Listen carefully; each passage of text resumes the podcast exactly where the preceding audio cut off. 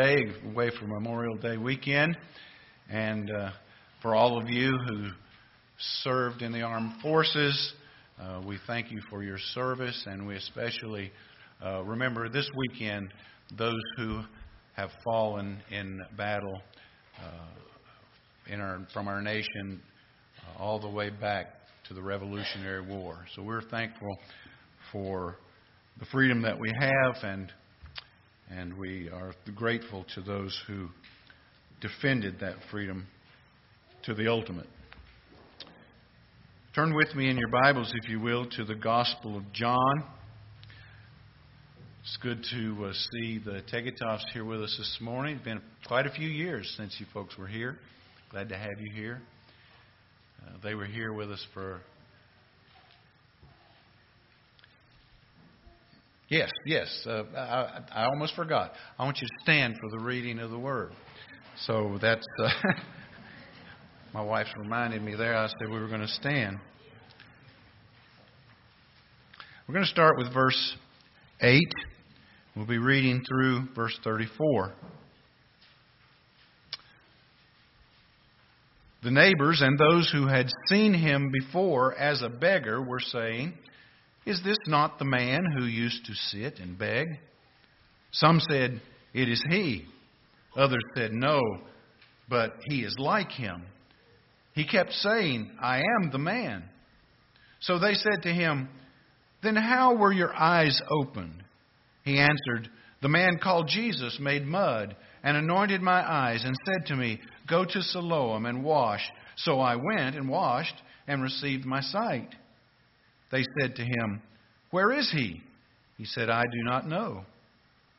They brought to the, they brought to the Pharisees the man who had formerly been blind. Now it was on the Sabbath day when Jesus made the mud and opened his eyes. So the Pharisees again asked him how he had received his sight. He said, and he said to them, He put mud on my eyes, and I washed, and I see. Some of the Pharisees said, this man is not from God, for he does not keep the Sabbath. But others said, How can a man who is a sinner do such signs? And there was a division among them. So they said again to the blind man, What do you say about him, since he opened your eyes? He said, He is a prophet.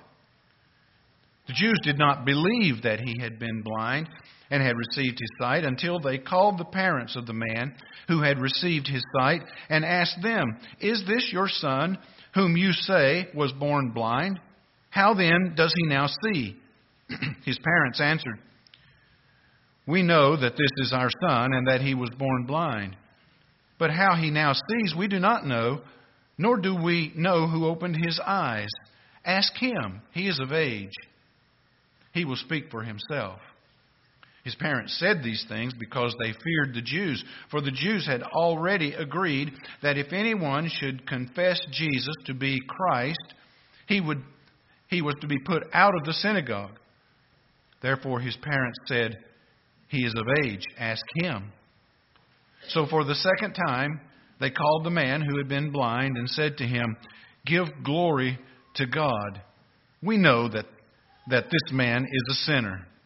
He answered, Whether he is a sinner, I do not know. One thing I do know, that though I was blind, now I see. They said to him, What did he do to you? How did he open your eyes? He answered them, I have told you already, and you would not listen.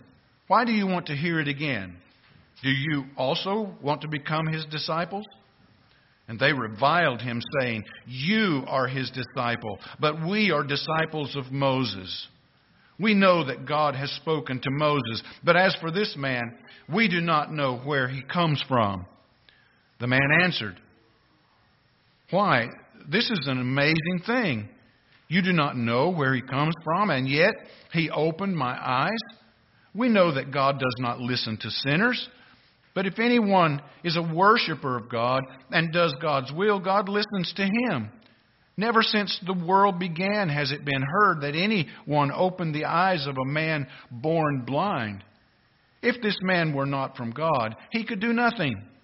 And they answered him, You were born in utter sin, and you would teach us? and they cast him out. Thank you. Be seated, please.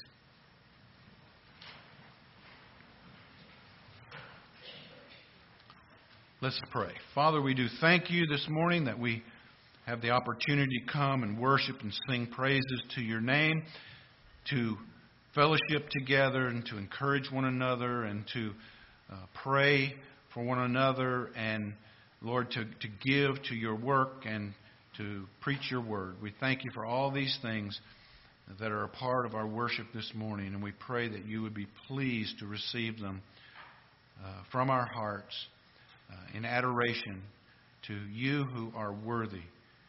In Jesus' name we pray. Amen. Newton's third law of motion, motion states that for every action, there is an equal and opposite reaction. This is certainly true in the physical universe, but it is also true spiritually. Let me give you a hypothetical situation.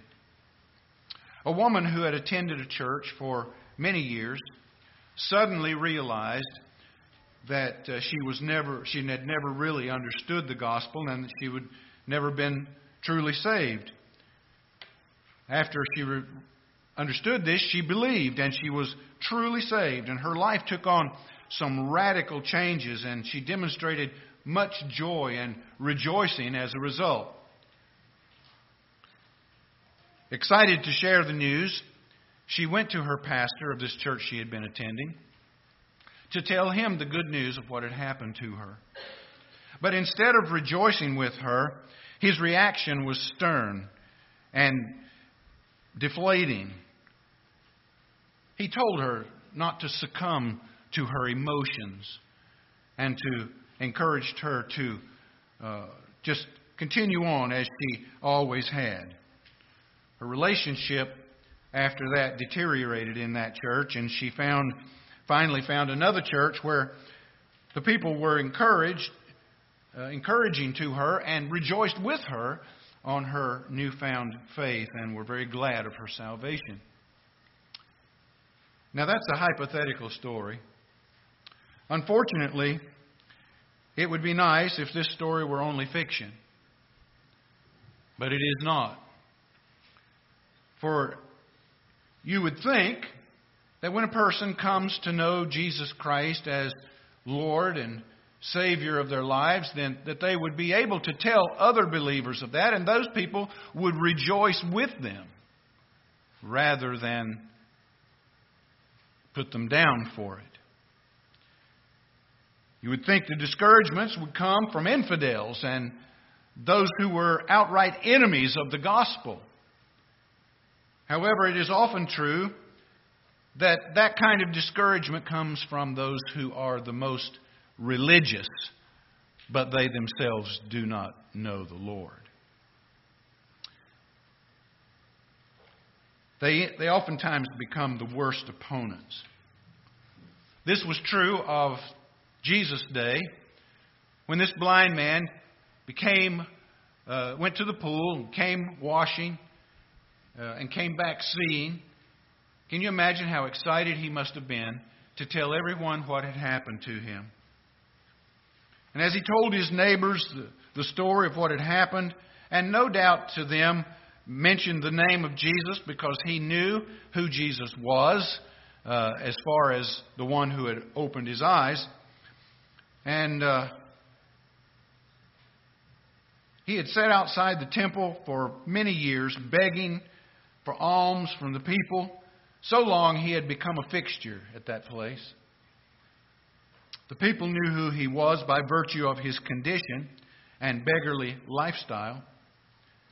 But the fact that his neighbors questioned who he was recognizes or, or tells of the difference that they saw in his life. This man was different. He didn't. He was no longer uh, groping and and trying to find his way, staggering about. He could see. His sight was clear. There was something different about him. And so, the difference of opinion as to who he was comes as some of his neighbors identified him as the beggar they knew, while others said it was just somebody who looked like him. This carries on in the narrative to the Pharisees. These people, his neighbors, they didn't even trust their own senses as to looking at this man whom they had seen to be blind all his life, and now he can see. He kept on insisting. He kept on saying over and over, I am the man. In fact, he uses the same words that Jesus used when he said, I am. In fact, that's, that's what you find in the original. When they said, he, looks like someone else, he was sim- simply saying, I am, I am, over and over again, to try to convince them that he was the man who had been healed of a blindness, congenital blindness. What a beautiful picture of the work of God in the life of an individual who is a sinner and comes to know the Savior. Arthur Pink gives a sevenfold description. First, he was found outside the temple, displaying the fact that in his natural condition as an elect sinner, he was alienated from God. We have to understand that even, even the elect who will be saved at some point in time are alienated from God and are sinners, just like everyone else, as Paul tells us in Ephesians chapter 2. Second, he was blind and therefore unable to see the Savior when he approached him. Isn't that just the way it is? You approach someone with the good news of the gospel, and they're blind to it. They can't see it. They would never come to it on their own because they cannot see it. They're blind. Paul writes, In their case, the God of this world has blinded their minds of, of the unbelievers to keep them from seeing the light of the gospel of the glory of Christ, who is the image of God. Third, he had been blind from birth. So too is every person who is born into this world. They are, they are sinners and they are estranged from the womb, Psalm 58, verse 3 says. Fourth, he was quite beyond the aid of men. He was helpless and hopeless unless God sought him out and intervened in his behalf, which he did. For while we were weak at the right time, Christ died for the ungodly. Jesus said it in chapter 6 No one can come to me unless the Father draws them. Fifth, he was a beggar, unable to purchase any remedy for his blindness, for his lostness. Even if there was one, he was unable to purchase it. He was completely dependent upon someone else's charity. Six, he made no appeal to the Savior and uttered no cry for mercy. Such is our condition before divine grace begins to work in us. And finally, the reasoning of the disciples in verse 2 illustrates the sad fact that no mere human eye pities the sinner in its spiritual wretchedness. People who are People who are unbelieving, people who are lost, they pass people all the time who are in the same condition they are, and they have no spiritual understanding of their wretchedness and their blindness. What a picture of the grace of God at work in a man's life.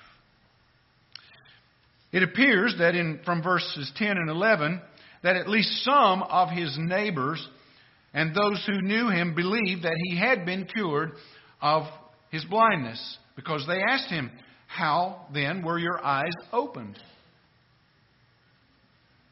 The man gives a condensed but detailed account of how it all took place in verse 11. He even called Jesus by name. So he knew that it was Jesus who had put the mud on his eyes and told him to go and wash. He must have heard one of the disciples maybe called Jesus by name, or, or maybe Jesus told him not to be afraid. I, I, this is, I'm Jesus. We don't know how he knew his name, but he knew it, and he was willing to tell it. So those walk, those uh, those he was talking with, uh, asking in verse twelve, "Where is Jesus? Where is he?" The man said, "I don't know where he is."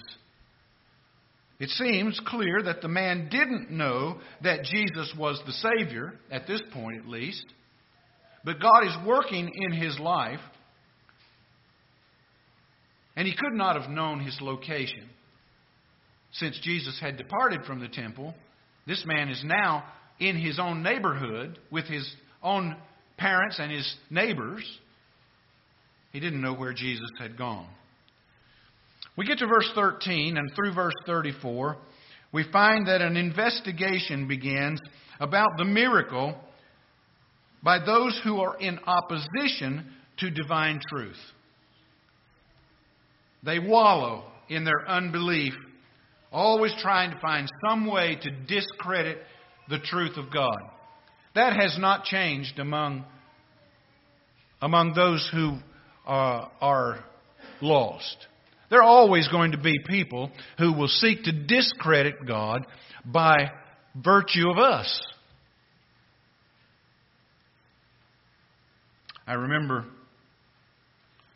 I remember years ago when I was in the military, they were always having these uh, beer parties and drinking parties after working hours, and they would stay around. Instead of going home at the end of their shift, they would stay around and they would drink beer and tell their stories. And it was a, it was a, a fiasco of, of sinfulness. And uh, I never wanted to be a part of that, and, and always excused myself uh, to leave.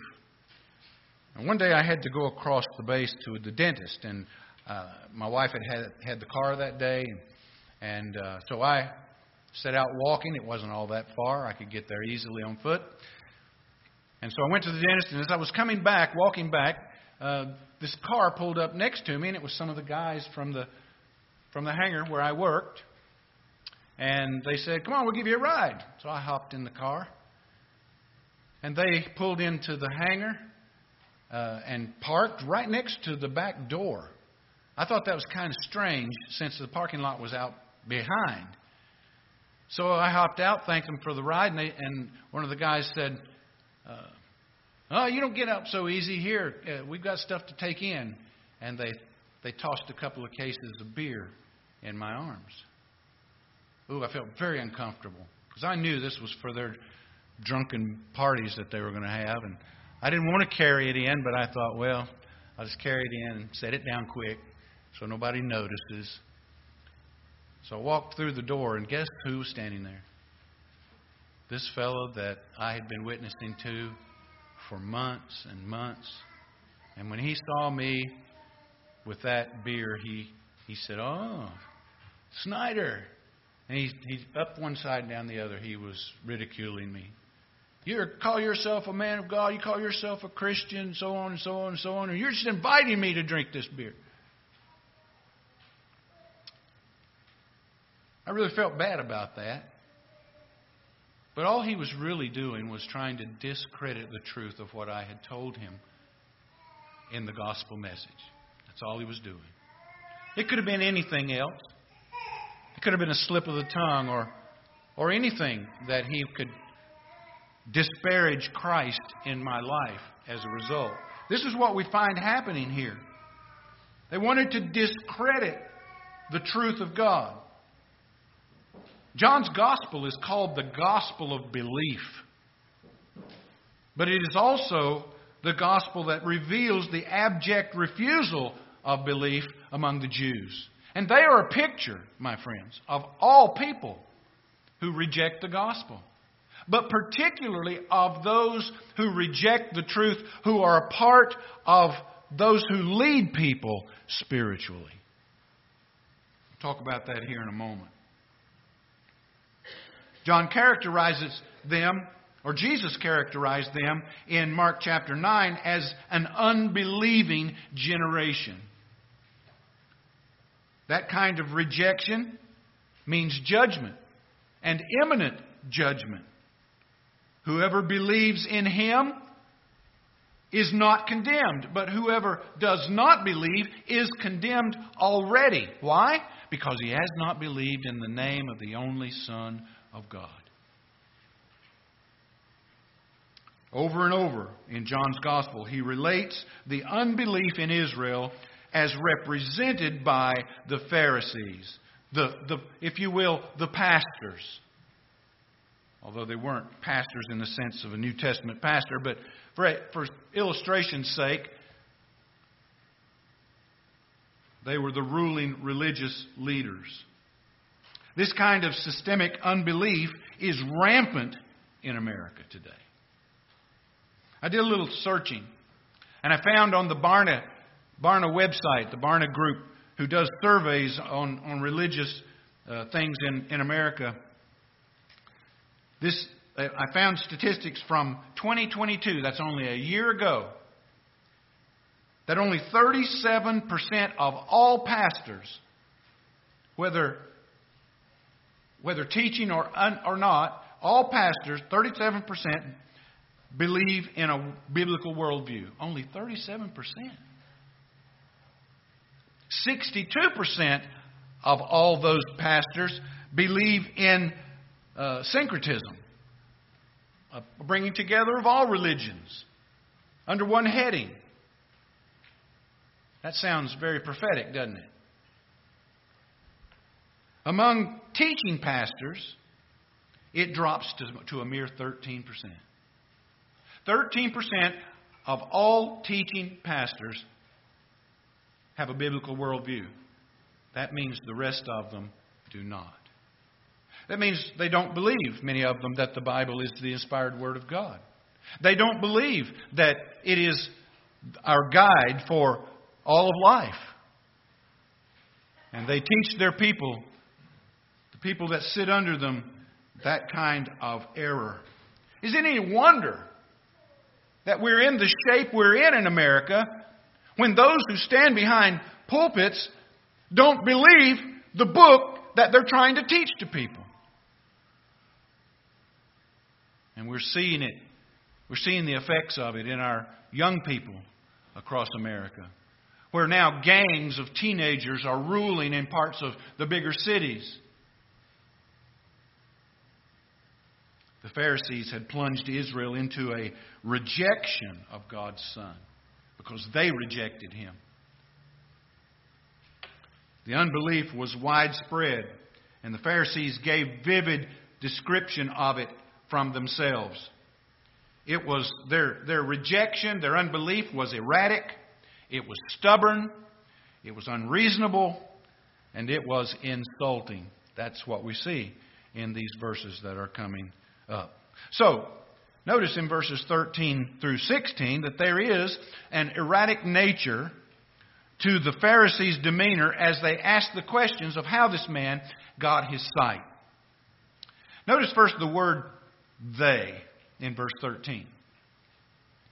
Some of those in the crowd, trying to figure out what had happened, brought this man to the Pharisees. We don't know what happened to him. Let's take him to the Pharisees.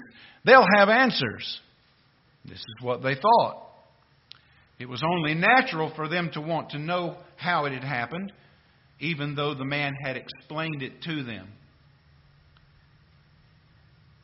It was the Sabbath when the miracle occurred, so they probably waited until Sunday morning to have this meeting of the Sanhedrin because they would probably not have convened on the Sabbath day. So, how would the religious leaders react to the man being healed on the Sabbath? Like the neighbors, the Pharisees wanted to know how he had received his sight. And he simply gave what he knew. He said, He put, he put mud on my eyes, I washed, and I see. If there was ever any simpler testimony of the work of the grace of God in a person's life, it's, it's this one. There's nothing more simple than that. He put mud on my eyes, I washed, and I see. What else is there to explain? No embellishments, No long, drawn out details, just plain, simple facts as to the truth of what happened. That's all we need to do. That's all, that's all that's required of us, is to just witness what we know, witness what has happened to us. We don't even have to explain it, we just have to be a witness to it or of it. Notice in verse 16, they were speaking of Jesus when they said, This man is not from God. Because they knew that it was Jesus who had healed him of his blindness. So, why would Jesus break the Sabbath rules knowing that it would further enrage the Pharisees who had already issued warrants for his arrest and desired to kill him? Why would he do that? He had already broken the Sabbath laws before. Matthew chapter 12, Jesus defended his disciples for picking ears of corn as they went through the field. And in that same chapter, he healed a man's hand in the synagogue on the Sabbath day. John chapter 5, he healed a man at the pool of Bethesda on the Sabbath day. So he had done this many times, and now here's another instance of healing someone on the Sabbath day and demanding or commanding them to go and wash in the pool. The reason he could break these Sabbath laws and did break them is because he is the Lord of the Sabbath. Luke chapter 6, verse 5, he said to them, The Son of Man is Lord of the Sabbath. It was right after, right after Jesus said that he was the Lord of the Sabbath that he healed the man's hand in the synagogue, his withered hand. He was showing the people that the rules and regulations of the Jews were not scriptural regulations. They were not scriptural rules to follow. They were man made. This is what legalism does. They make, it makes up rules and regulations to follow that are not biblical in nature, that are not from the Word of God. He said they, they were burdensome.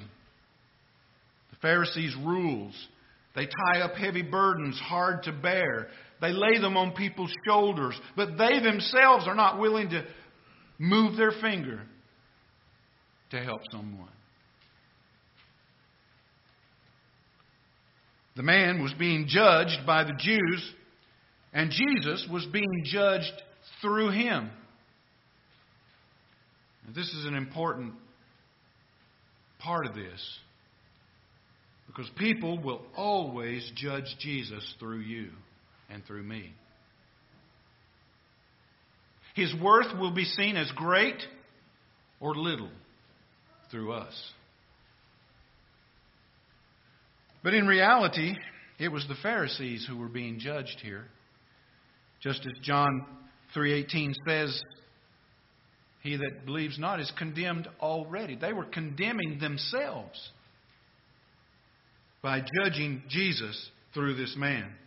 They assumed that Jesus could not be from God because he broke the Sabbath. But others but other signs, others see the signs he did and wonder how could he not be from God if he does such signs as these?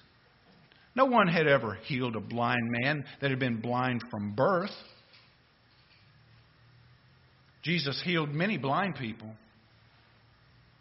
but none were congenital, but this man, according to what we see in Scripture.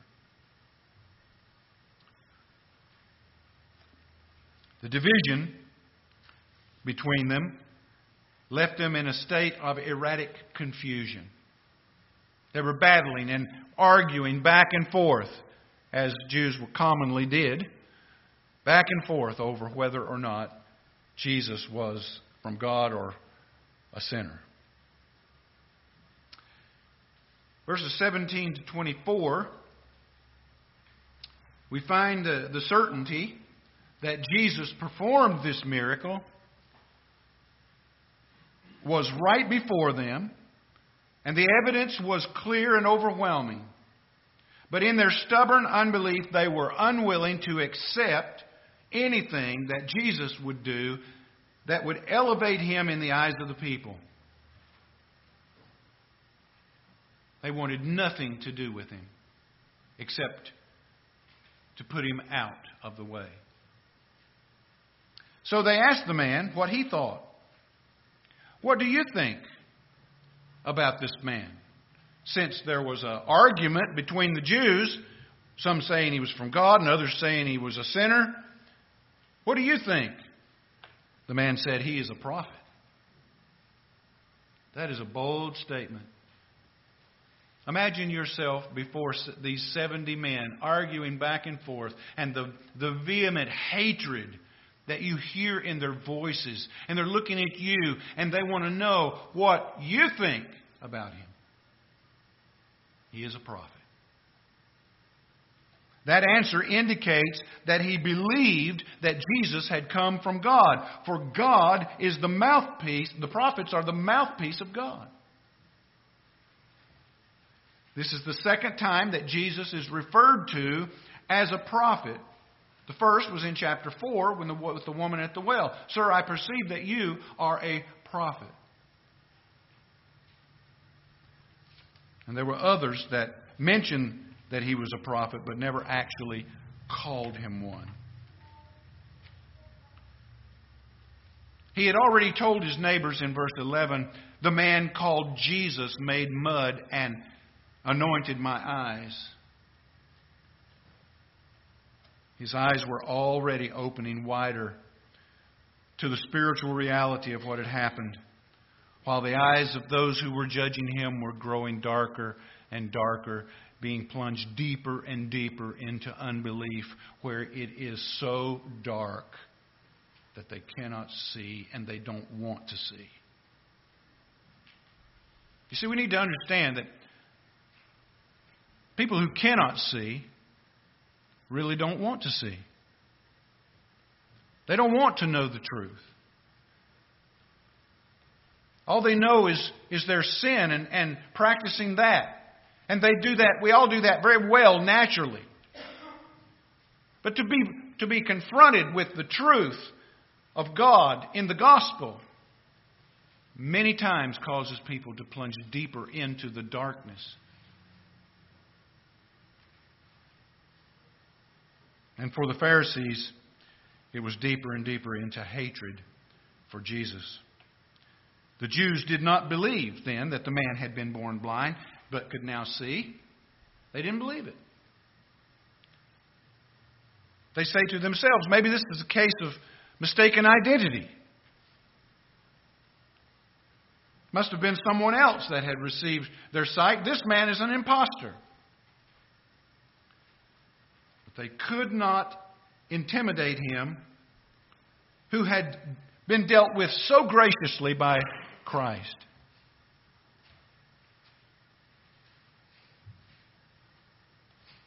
The only way to settle this was to call the man's parents and get their testimony, see if this was really true or not. But even in this, ill will toward Jesus plays its role. When the parents came before the council, they were asked two questions that the Jews hoped would turn the case in their favor and discredit Jesus. They thought they could get the parents to deny that this was their son and that was born blind and, and foil the miracle. They wanted to foil the miracle. So they asked two questions. Some say it's three questions, but I think uh, that's by virtue of the first question. It has two parts. So they asked, Is this your son, whom you say was born blind. So they're really asking two things in this question Is this your son, and was he born blind?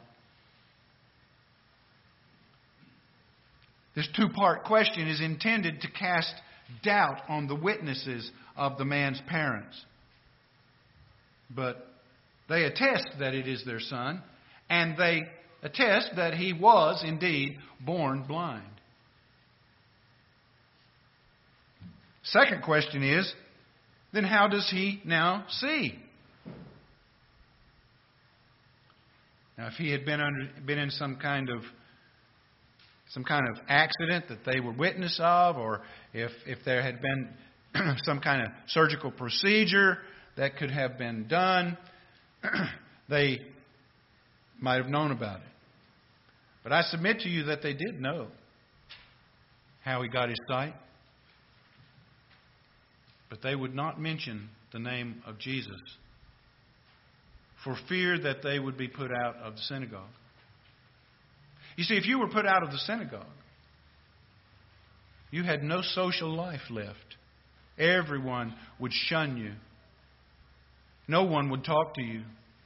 No one would let you buy from them. No one would let you sell to them. You would be an outcast. There was great fear involved here. So the parents have said that it was their son, he was born blind, but now they hedge on the answer to the question could they they could truly say that they didn't know how he received his sight because they weren't actually there when it happened. All they have is their son's testimony. And why wouldn't they believe him? They probably did believe him. But they would not say that they did for fear. So they said, He is of age. Asked him. That tells us that this was not a young child. This was a he was a man. He was at least 13 years old or older. At 13 years old, the Jews were Jewish males were considered men. Very different from our society. But he was old enough to answer for himself. But the real reason they didn't answer because of the fear of being expelled from the temple. We see that in verse 22.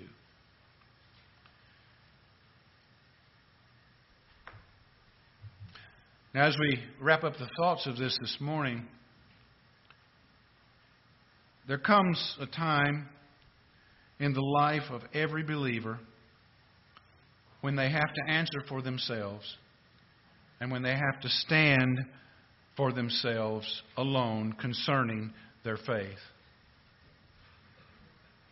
This man does that in his testimony of receiving his sight.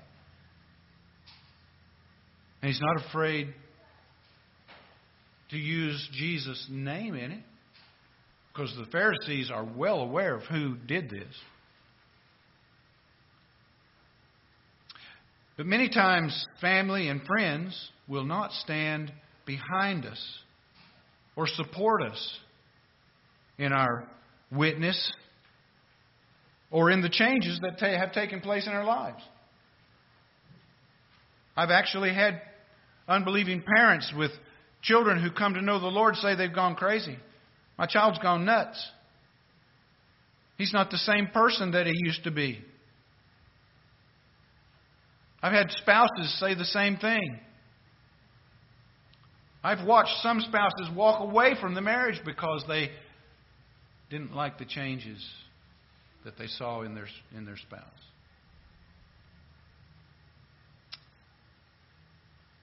It is one thing for people to ask about certain life changes in one's life. It is another thing to ascribe those changes to Jesus. Sometimes you'll find a family member or a friend who will say, "Well, since they since they became a Christian, they're very different." You can sometimes you'll hear that, but a lot of the times they've gone crazy. They're nuts. They're, they're living like they're in some kind of cult. When I was first saved, it was that we were called fanatics. Oh, you're you're one of those fanatics. You're one of those Jesus people. See, the the hippie communes were big when I was first saved, and they thought all Christians were like that. Just a bunch of hippies that had gone nuts. This is the line that many people won't cross. For to cross it would be to align yourself in some in a sense with Jesus.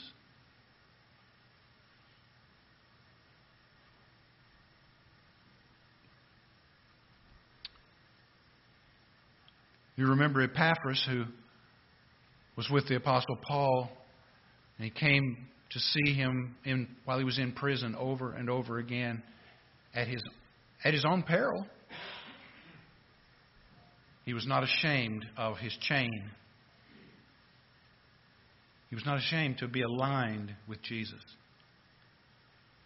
Let's make sure that our lives are such that when people take notice of what we do or what we don't do, that we can give credit where it's due, and we can say with boldness, as this man did, I was blind. That's all I know. I was blind, but now I see. And it was because of Jesus, the prophet. Christ alone.